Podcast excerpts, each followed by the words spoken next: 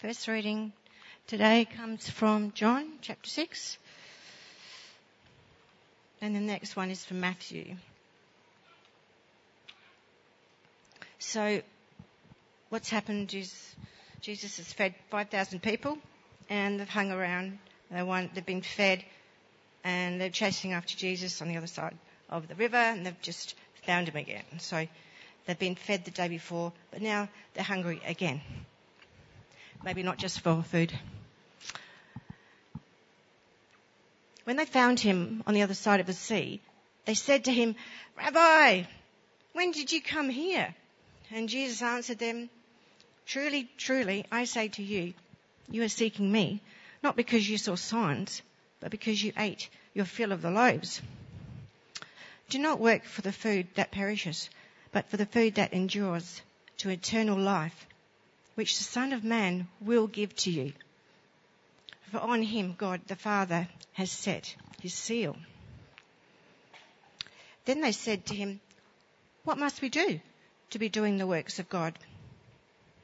Jesus answered them, This is the work of God, that you believe in him whom he has sent.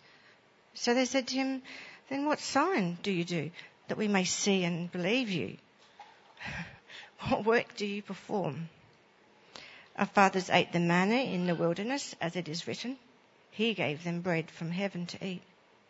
Jesus then said to them, Truly, truly, I say to you, it was not Moses who gave you the bread from heaven, but my Father. He gives you the true bread from heaven. For the bread of God is he who comes down from heaven and gives life to the world. They said to him, Sir, give us this bread always. Jesus said to them, I am the bread of life. Whoever comes to me shall not hunger, and whoever believes in me shall never thirst. Truly, truly, I say to you, whoever believes has eternal life. I am the bread of life. Your fathers ate the manna in the wilderness and they died. This is the bread that comes down from heaven, so that one may eat of it and not die. I am the living bread that comes down from heaven. If anyone eats of this bread, he will live forever. And the bread that I will give for the life of the world is my flesh. Then we go to Matthew. And when you pray, do not heap up empty phrases as the Gentiles do, for they think that they will be heard for their many words. Do not be like them, for your Father knows what you need before you ask Him. Pray then like this Our Father in heaven, hallowed be your name. Your kingdom come. Your will be done on earth as it is in heaven. Give us this day our daily bread and forgive us our debts as we also have forgiven our debtors. And lead us not into temptation, but deliver us from evil. For if you forgive others their trespasses, your heavenly Father will also forgive you. But if you do not forgive others their trespasses, neither will the, your Father forgive your trespasses. And when you fast, do not look gloomy like the hypocrites, for they disfigure their faces that their fasting may be seen by others. Truly, I say to you, they have received their reward. But when you fast, anoint your head and wash your face, that your fasting may not be seen by others, but by your Father, who is in secret. And your Father who sees in secret will reward you. Do not lay up for yourselves treasures on earth where moths and rust destroy, where thieves break in and steal, but lay up for yourselves treasures in heaven when neither moth nor rust destroys and whether and neither where thieves do not break in and steal. For where your treasure is, there your heart will also be. The eye is the lamp the body, so if your eye is healthy, your whole body will be full of light. But if your eye is bad, your whole body will be full of darkness. If then the light is in you is darkness, how great is that darkness? No one can serve two masters, for either he will hate the one and love the other, or he will be devoted to one and he will despise the other. You cannot serve God and money. Therefore, I tell you, do not be anxious about your life, what you will eat or what you will wear or, or drink or what's on your body or what you'll put on. Is this life not more than food and the body more than clothing? Look at the birds in the air. They neither sow nor reap nor gather into barns, and yet your heavenly Father feeds them. Are you not worth more than them? And which of you, being anxious, can add a single hour to his span of life? And why are you anxious about clothing? Consider the lilies of the field, how they grow. They neither toil nor spin. Yet I tell you, even Solomon in all his glory was not arrayed like one of these. But if God so clothed the grass of the field, which today is alive and tomorrow is thrown into the oven, will he not much more clothe you, O you a little faith? Therefore don't be anxious, saying what shall we eat, or what shall we drink, or what shall we wear? For the Gentiles, they seek after all these things. And your heavenly Father, He knows that you need them all. But seek first the kingdom of God and his righteousness. And all these things will be added to you. Therefore do not be anxious about tomorrow, for tomorrow will be anxious for itself. Sufficient for the day is its own trouble.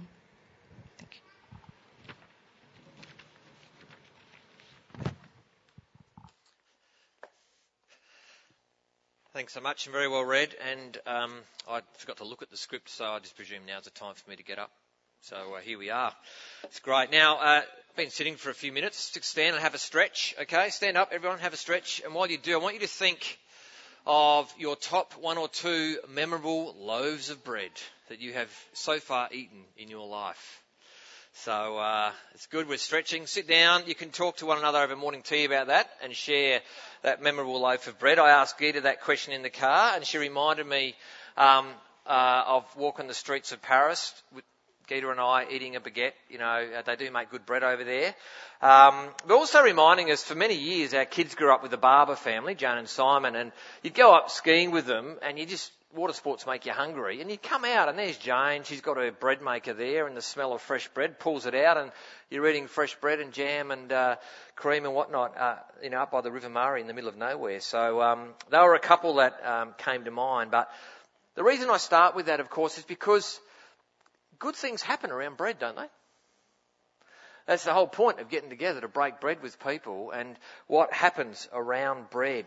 Good things happen around bread. But of course, the question I think we're, being asked as we uh, look at this line of the Lord's Prayer, um, give us today our daily bread, um, is have you ever prayed for your next loaf of bread?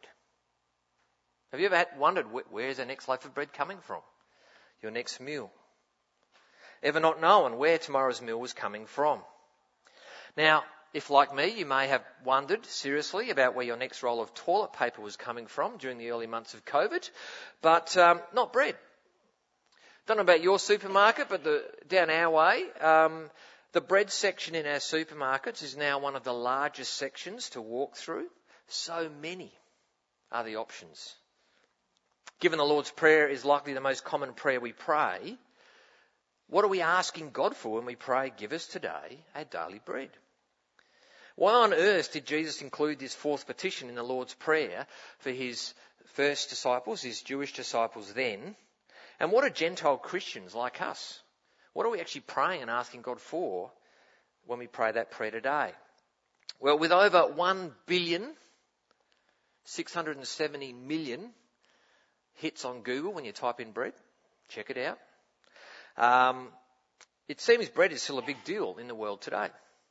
It's also a big deal in the Bible. There are hundreds and hundreds of references to bread from beginning to end. Now, many are incidental food references, but I was struck by how many bread references are connected to God and uh, especially his rescue and his relationship with Israel.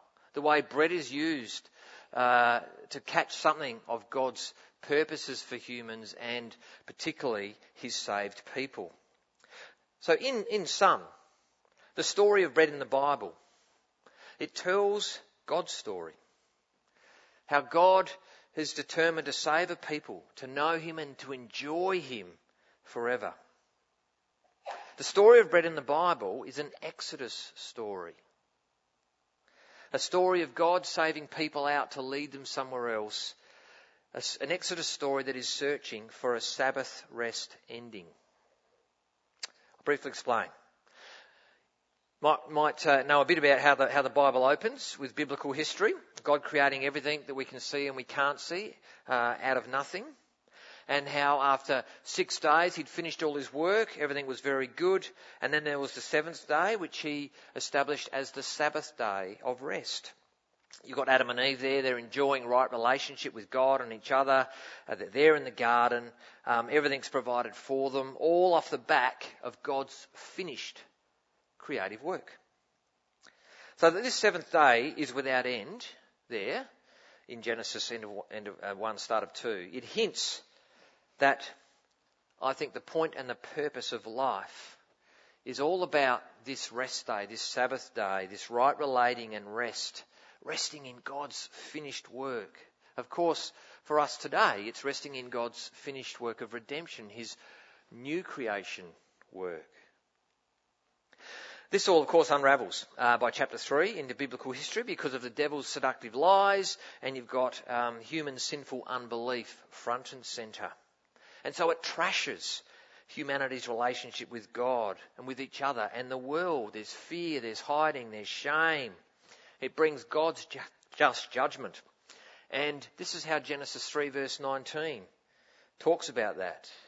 God says to them, by the sweat of your face you shall now eat bread. Till you return to the ground, for out of it were you taken, for you are dust, and to dust you shall return.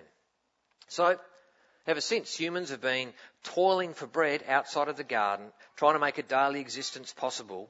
Um, you've got disease, we've got death, we've got the power of evil, we've got desires of the flesh, um, storms. It's, it's all that, that's life. Toiling for bread outside of the garden. They're the realities. So we fast forward in the, in the Old Testament to Exodus. It's about a, uh, a million plus Israelites. they have been in slavery in uh, Egypt for a good number of years. Uh, God raises up Moses and saves or rescues his people out from slavery in Egypt to be his people, bring them through the Red Sea, through the wilderness for decades, to himself at Mount Sinai, to be his people, and eventually uh, into the promised land. Psalm 78 is, beautifully summarises this part of history, and this is what it says about life in the wilderness. God commanded the skies above and opened the doors of heaven. And he rained down on them manna to eat and gave them the grain of heaven. Humans ate the bread of the angels. He sent them food in abundance. Now here's the thing.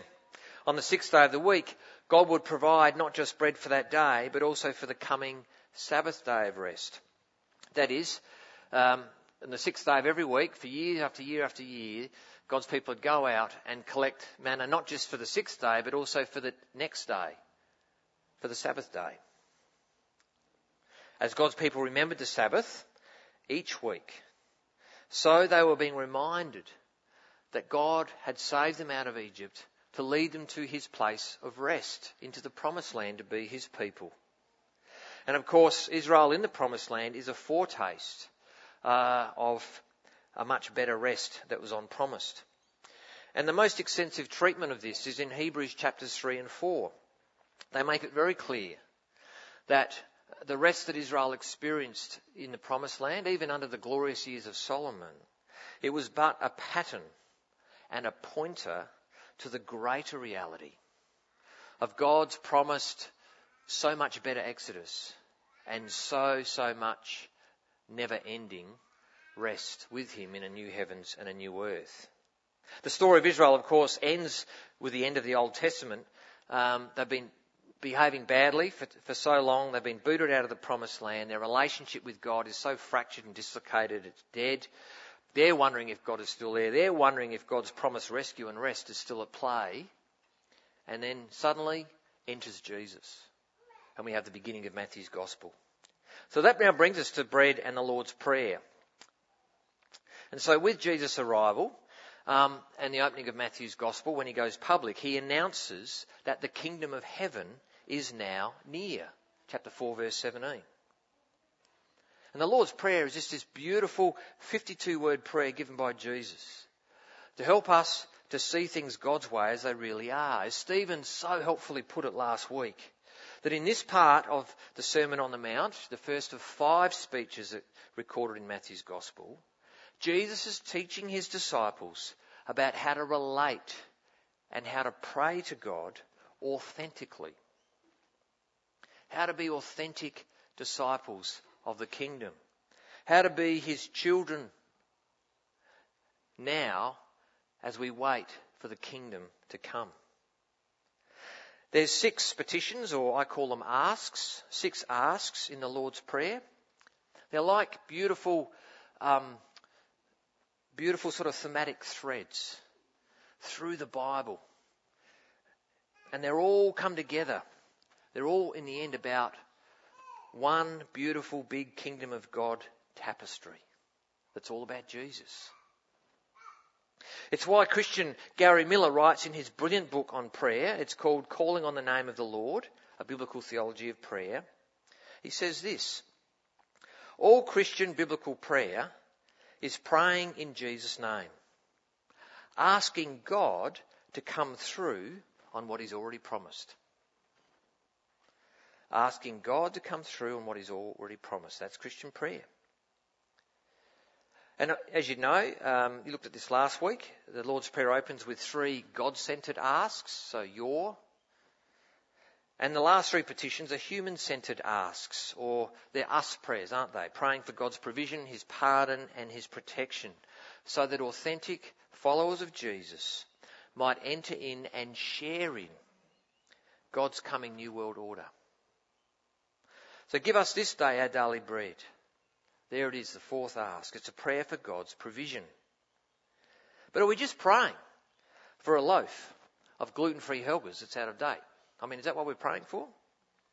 The original language is intriguing, actually, and thanks, Stephen, for giving me the most uh, written about line in the Lord's Prayer, brother. Uh, um, but it's asking our Father to give us today, like literally, bread for the coming day, bread for tomorrow which hopefully you begin to see why I've given you that background um, of the Sabbath day and manna in the desert.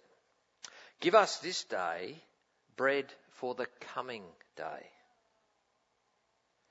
And I think there's two um, areas that, are, that this prayer really lands for us this morning as we understand where it was landing for those first Jewish followers there. First is this God is providing bread for the body. Uh, God is providing bread for the body, uh, bread for the body, as He does everywhere through Scripture, as He did for Israel in the wilderness. It teaches us at least three things. First, about God creating and providing for all that it means to be human. That is, we know that we are dust, but we are so much more. As Isaiah puts it, O Lord, you are our Father, we are the clay, you are the potter, we are all the work of your hand.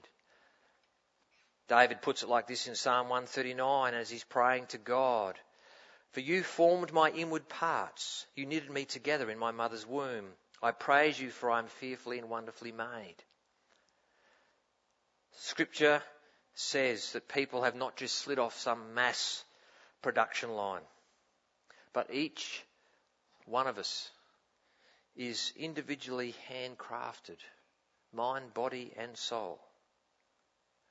Which, if you think about the times we're living in, the rise of uh, mental ill health, the anxiety um, that coming at us for all sorts of reasons, but particularly around our bodies, our images, the dislocation of your, your you know, your body's not really a part of who you truly are. Um, I mean, there's all sorts of conversations going on out there, all sorts of anxieties.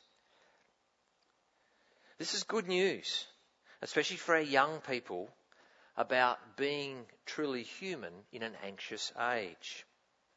Because to be human is to be fearfully and wonderfully made by God. God has meant every one of us to be here. We're each handmade by God with dignity, with uniqueness, and for a purpose, which is to know and enjoy God forever. Now, in a society where messaging at schools, unis, uh, is little more that, you know, humans are worm food, we're of no more value than a cockroach, um, that this is it. And, and so what we find is the sort of unbelieving Gentiles around us behaving increasingly like frantic ants before a rain is coming, you know. They're flat out, they're busy, they're trying to, you know, um, and so many are anxiously trying to find life in the material, working longer hours, running ourselves silly. At what cost? You know, it's interesting, a lot of the people I've met in Roxby, it's typical of many mining towns in Australia where BCA has vital ministries. They move there because you can make a lot of money very quickly. If you're willing to do the work, boy, can you make money in a mining town. Um, but at what cost? Of course, they move there to make fast money, thinking that's the answer to happiness, that they can shore up security for tomorrow. And to some degree, they're right. But it's fascinating that some of the most broken people and families you find are actually in these sort of communities. Which is why Jesus goes on to teach in Matthew chapter 6, we heard in our second reading, that children of the kingdom, followers of Jesus, we are to learn to not be anxious like unbelieving Gentiles. Instead, we're to seek first God's kingdom priorities. We can trust in God's utter goodness and His generosity as our Father in heaven to provide for all of our bodily needs. From beginning to end, the, body, the Bible just paints this beautiful picture of a God who's so much more generous that we can know or imagine from first breath that you take to your last breath and everything in between our life, health, food, clothing, work, homes, leisure, our faculties, our friendships I mean, everything are just beautiful gifts from a very generous God. Which brings me just to lastly briefly comment about what it means for us to be authentic Christian community. As we be wholly human, mind, body and soul, and love our neighbour mind, body, and soul. A key way God provides for those less fortunate, of course, is when authentic Christians and Christian communities imitate our Father in heaven, imitate His undeserved mercy, His extravagant generosity. Which is why James writes that every good and perfect gift is from above, coming down from the Father. Everything we have is gift. But how easy we can slip into that mindset that, well, no, I've worked for it, I've earned it, it's mine, mine, mine. You know, I grew it, it's mine. It's my money. And, and, and when we don't get it or something happens like a storm, you know, we get angry as if somehow our rights have been crossed. But what rights? It's all gift. It's all gift. And so I think there's an encouragement here for us to be sober minded in our prayers, to pray especially that we might grow in our thankfulness towards God. That's the worship God wants from us is hearts and minds overflowing with thankfulness to God. For every good gift in creation, but especially the gift of His Son in redemption. And with that thankfulness, we develop hearts of generosity that look out and practice mercy, practice hospitality with those less fortunate than ourselves or, or those that are in need. Loved how, I mean, I just found out this secondhand, you know, the Urmsons worked out they had pretty big place they were living in despite having three kids. And whenever Beth needs to come down from Roxby, they've got kids with, you know, various needs and stuff. Um, they, they put them up. Whatever's going on, they just put them up. Yeah, you can stay here. It's just beautiful. But here's what, again, reminding us of some of those words that Jesus says towards the end of Matthew 6. Therefore I tell you, don't be anxious about your life, what you will eat or what you will drink, nor about your body, what you will put on. Is not life more than food and the body more than clothing? We know it is. But is that how we live? And so Jesus says, Seek first the kingdom of God and his righteousness, and all these things will be added to you. Well, it brings us, I think, to the second and I think more significant um, and not unrelated way that Jesus uses bread as a symbol of God's salvation in the rest of Matthew's gospel. and as we heard in that reading from John's Gospel as well. It helps us to see that the daily bread that we need for the coming day is so much more than a loaf of Helga's. So Jesus and the bread we need to enter God's kingdom rest with Him. And I think there's at least uh, three symbolic uses of bread here in Matthew. I've called word bread, banquet bread, and also, um, there you go, what is my last point? How can I forget? Salvation's bread. So, word bread. At the beginning of Matthew chapter 4, I think I've got it behind me, um, this is what happens when Jesus goes and uh, fasts in the desert for 40 days and 40 nights, and Jesus was hungry. And the tempter came and said to him, If you are the Son of God, command these stones to become loaves of bread. But Jesus answered Satan, It is written, Man shall not live by bread alone, but by every word that comes from the mouth of God. Of course, providing bread in the midst of the desert recalls God's own provision of manna to the people of Israel in the desert, which I talked about earlier. Jesus quotes here from Deuteronomy chapter 8, verse 3, he, to first explain that the key reason God set it up for Israel in the desert, giving them manna every day that they had to go and collect, was to teach them that if you're a human being, you don't live by bread alone. But more importantly, it's the bread of God's word that comes out of his mouth that we have here, of course, in the scriptures. And in so doing, God was training his people to know him, that he really could be trusted, that he is so much gooder, so much more steadfast, loving, and faithful. He's rock solid. We can trust God to provide. In refusing the devil's temptation, Jesus is showing his trusting dependence on God. That he would be directed by the word of God. Reveal himself to be the obedient Son of God, qualified to go to the cross, the sinless for the sinful, for our salvation. He stuck to God's word. And what's the application of this for us? Well, I've already said that the most extensive treatment of how we are to be striving to enter God's rest is in Hebrews chapters 3 and 4. And this is how these two chapters finish. Let us therefore make every effort to enter that rest, so that no one will fall by following their example of disobedience. For the word of God is living and active, sharper than any double-edged sword. It penetrates even to dividing soul and spirit and joints and marrow. It judges the thoughts and attitudes of the heart. Because only God's word can lead God's people to enter and to share in this beautiful, never ending rest in the new heavens and earth.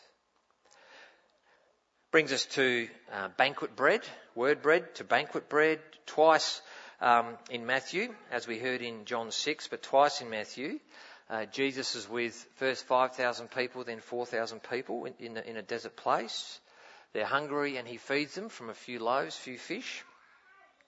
The superabundance of Jesus' provision, with baskets of leftovers collected after everyone had eaten them, reveals not only Jesus' identity as the Emmanuel, as God with his people, but of course reveals something of the so much better Exodus and Sabbath rest that he's come to bring people to. He's there to show them that he's fulfilling scriptures, um, like Isaiah 25, that talk about that end time uh, fellowship with God as a feast on God's mountain. And I've got it behind me again, I think.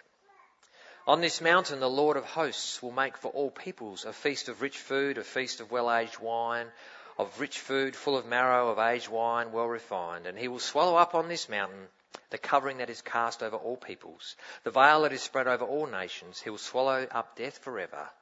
And the Lord God will wipe away tears from all faces, and the reproach of his people he will take away from all the earth, for the Lord has spoken. Simply, we notice that God is the one doing all the work here. but you notice that again, bread, food, it's a metaphor uh, that points to what we really need dealt with, of course, is the reality of death, and hence the penalty of our sin. And again, that beautiful invitation using food and bread as a metaphor from Isaiah 55. Come everyone who thirsts, come to the waters, and he who has no money, come buy and eat. Come buy wine and milk without money and without price. Why do you spend your money? For that which is not bread, and your labour for that which does not satisfy. Listen diligently to me and eat what is good and delight yourselves in rich food. Can we see that Jesus is teaching um, Israelites there in the wilderness in Matthew to pray, give us this daily, this bread for the coming day. It's really just another way of Jesus teaching his disciples to pray for God's kingdom to come on earth as it is in heaven. That we might enter in and know this phenomenal uh, end time rest and fellowship with God.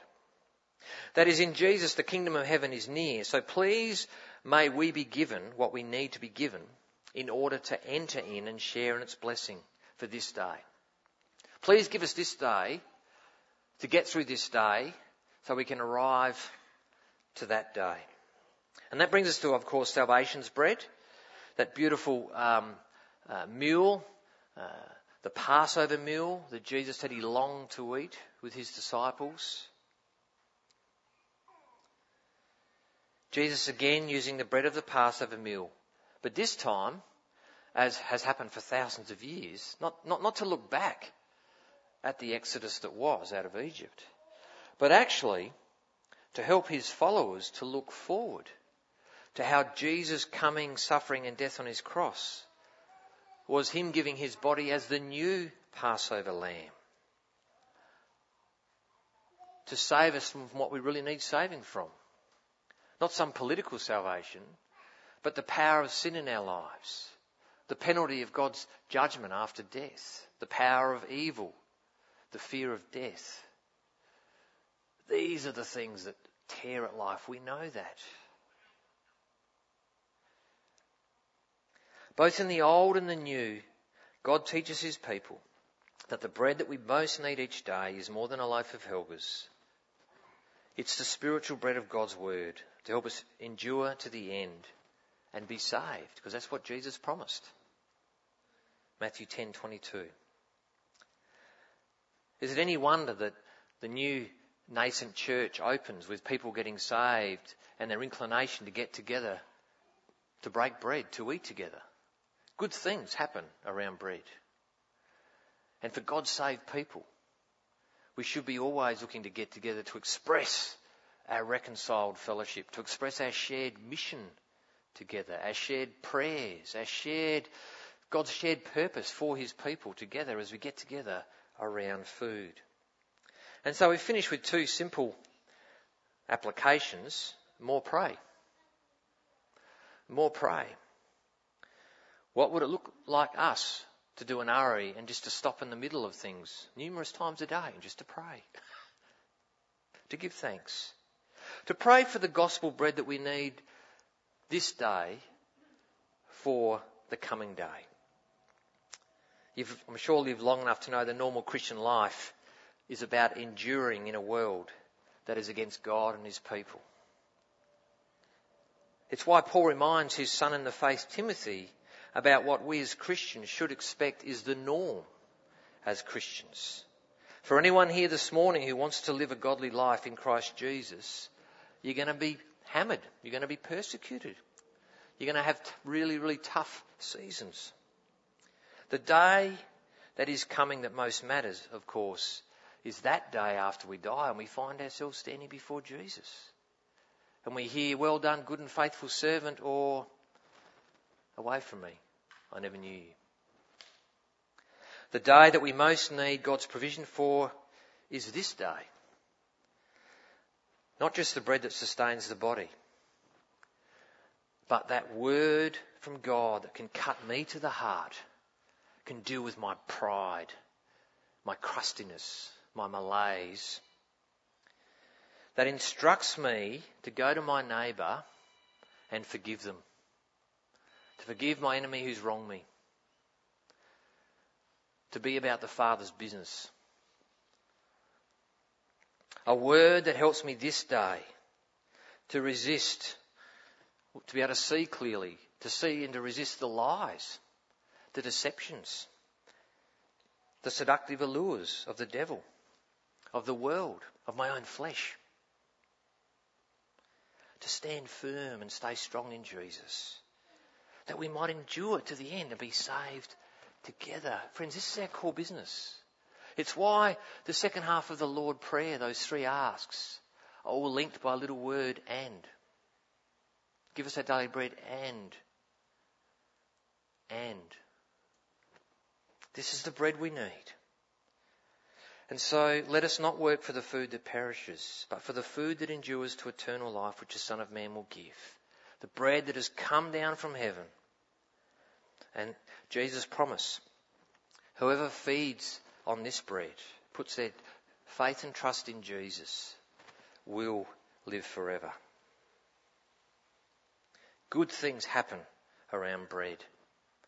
I want to encourage any of you, if you are at odds with anyone, if you're aware of something in your own heart and mind, you need to go and reconcile with them. Make that your core business this week. Go and break a loaf of bread with them. Be about the Father's business. But I want to encourage you, as Stephen already has, to be serious about praying for the gospel bread invitation that so many people around us need, near and far. People who are anxious, living in a cul-de-sac, doing burnouts, trying to find life without God. That invitation to come, come, come, come, four times in Isaiah 55, to come Come to Jesus. Doesn't, he's, he's done it all. Come and know rest off the back of God's saving work in Jesus that is finished. To listen to Him, to find life in Him. I was sitting uh, at the Roxby pub a couple of weeks ago up with the team and sitting around the table with some of the people from the Roxby church, breaking bread with them, as you do. And uh, next to me was Gemma. She's a young mum. And um, she had three little kids under five there, milling about, new baby. And uh, I said, Oh, how did you come, you know, to Roxby? She says, oh, I don't want to be here. I'm here because of my husband, Loki. he works here. And she says, Oh, but how'd you come to be part of the church? I said, oh, Well, actually, 18 months ago, um, I mean, I wasn't a Christian, haven't grown up in the church at all. But I just became aware I was, I was really anxious and getting increasingly anxious, like really anxious, agitated. Anyway, every morning I take my kids to the uh, Roxby Hub and, um, you know, there's a they can play in there and stuff. And then I bumped into this lady, Beth, and, and Beth's married to Glenn, and and um, and I sort of she asked how it was all going, and I I shared that you know I was really feeling anxious and stuff. Things weren't going great. Anyway, Beth, who, who, she said, well, you know, it's weird, but I never come in here. I don't even know why I came in here today, but here I am. I'm talking to you. She invited Gemma to come to her church, Roxby Downs Community Church. Gemma has a think. She goes home, says to Loki, Loki, we're going to church this Sunday. Got that Roxby Downs Community Church. Now, Loki grew up in South Africa as a kid, used to go to church. Hadn't been since he's been in Australia. So they walk in. Loki, Gemma, the, the young kids. And they're immediately welcomed, they're loved. And Gemma says, by, even by the end of that first Sunday, she began to just notice this, this peace. This, she wasn't as anxious. And the warmth, the, the, the, the community there, and, and the message she heard from the guy up front, Glenn. Anyway, keeps going back. She starts meeting up with Beth, reads the Bible, and then she becomes a Christian. And as she's telling her story, this sort of big smile getting bigger and bigger on her face. Um, as she just shares how good it is knowing Jesus, knowing that whatever happens, He's got her. She's saved and safe. That whatever happens, Jesus has got her kids, got her family. That she's no longer anxious about the future, knowing that Jesus really is in charge, he's in control, that everything that matters about tomorrow, he's taken care of. And now her and Lockie run one of the two home groups in their house. And B is coming along, who Gemma met, a young mum. And she's now learning about Jesus off of Gemma. Inviting people to come. Surely that's the why of this church. I've heard it is. I see it is. It's the why of Trinity Modbury, the why you've sent out Grove, the why you've sent out Paraka, Campbelltown, and hopefully many more. but it's also the why, has been the why for over 104 years of BCA. And my hope and prayer is there may be many, many more Gemmas, many more yum cheese here at Modbury, and obviously further afield as well. Let me finish by praying for you. Merciful Heavenly Father, thank you so much, well, for the rain that we can hear falling. Thank you that we can meet here safe, without fear of persecution, gathered around your word, clothes on our back, food in our bellies.